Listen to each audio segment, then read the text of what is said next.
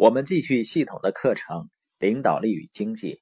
前面说了，提升你影响力的三个资本，一个呢是知识资本，一个是社会资本，也就是你的人脉资本，第三个呢是你的经验资本。接下来呢，我们看一下提升你影响力的第四个资本，叫才华资本。才华资本呢，就是指的一个人为了达到目标需要具备的能力。像一个企业要生产某些产品或者提供某些服务来达成目标，它需要员工具有一些具体的能力和才华。在同样能力的情况下，信念呢能提升一个人的才华，也就是说，信念是一个人能力的放大器。实践呢，会使你的才华更锋利。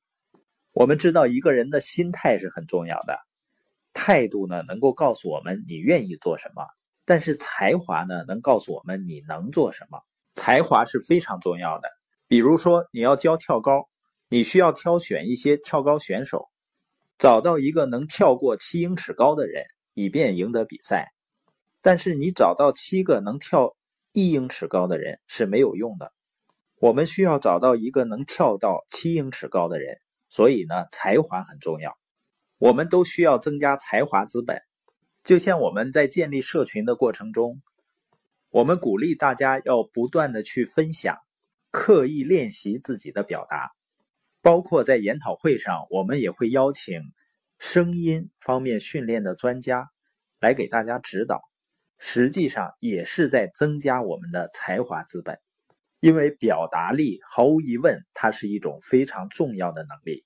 那你如何积累你的才华资本呢？第一呢，就是发现你的优势和强项，把它们找到。有的人可能说了，我好像没有优势，或者说呢，我怎么样找到我的优势？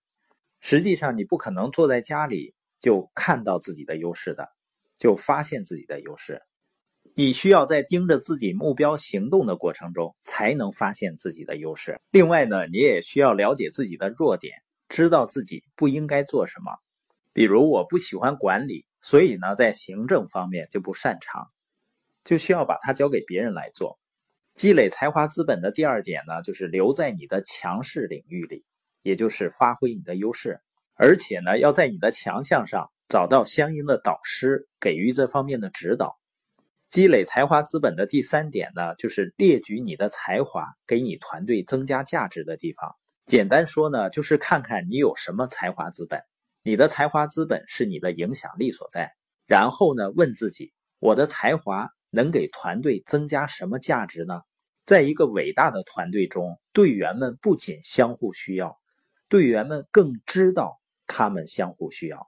实际上，任何一个单独的个人拿出来都是苍白的，只有团队中每个成员都发挥了自己的优势，发挥了自己的才华，整个团队才战无不胜。所以呢，要发现我们的长处，找到你的才华所在，然后看看你的团队，问自己一个简单的问题：我能利用我的才华来做什么，以便为团队增加价值？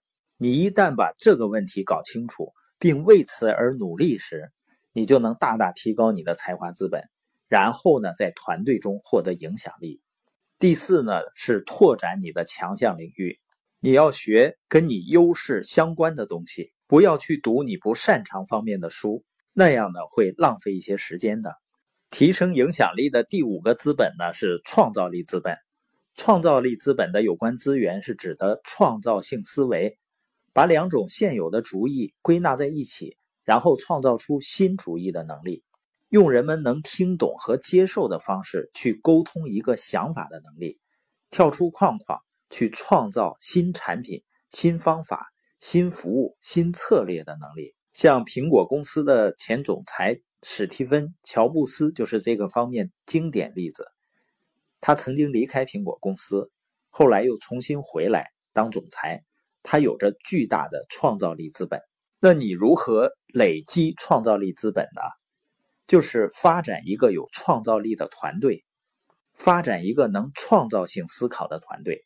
每一个企业都要有一个有创造力思维的团队，因为主意是你能拥有的最重要的商品。另外呢，持续不断的问有没有更好的方法去做我们现在正在做的事情，然后持续不断的问有没有人正在用更好的方法在做这些事情，这就是创造力资本。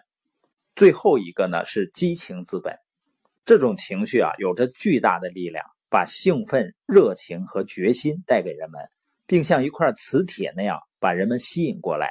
激情呢能给才华增加能量，对个人和集体都是这样的。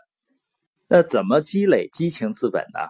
首先是找到你内心强大的动力，也就是找到你的梦想。另外呢，非常重要的一点，和积极的人交往，因为激情是富有感染力的。第三呢，就是给你的激情一个出路。激励演讲家迈尔斯·洛伯说过：“当你找到你的独特天赋，并且承诺于用它来服务整个世界的人，这个时候。”你的意义就会驱使人们来找到你，这是多么正确啊！你将会通过利用你的天赋，而不是通过操纵人们而成为一个有影响力的人。英国作家约翰·罗斯金说：“啊，当激情和技巧碰面的时候，就等着杰作出现吧。”我们来总结一下这堂课。第一呢，在很大程度上，领导者的工作是创造动机，或者通过某些稀缺资源。或者通过激励人们去达成某个目标。第二呢，领导者必须找到自己所具备的资本，审视这些资本，或者审视他的团队成员所具有的主要价值。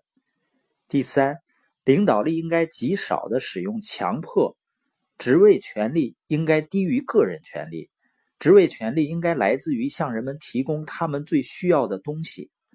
第四呢？领导者应该明白，他们所提供的东西是稀缺的，并且努力去服务人们最需要的东西。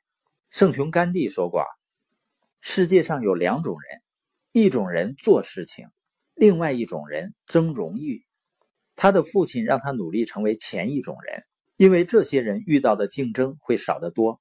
在生命即将结束的时候，一个很有成就的老人被问到。他给刚刚开始人生旅途的年轻人什么忠告？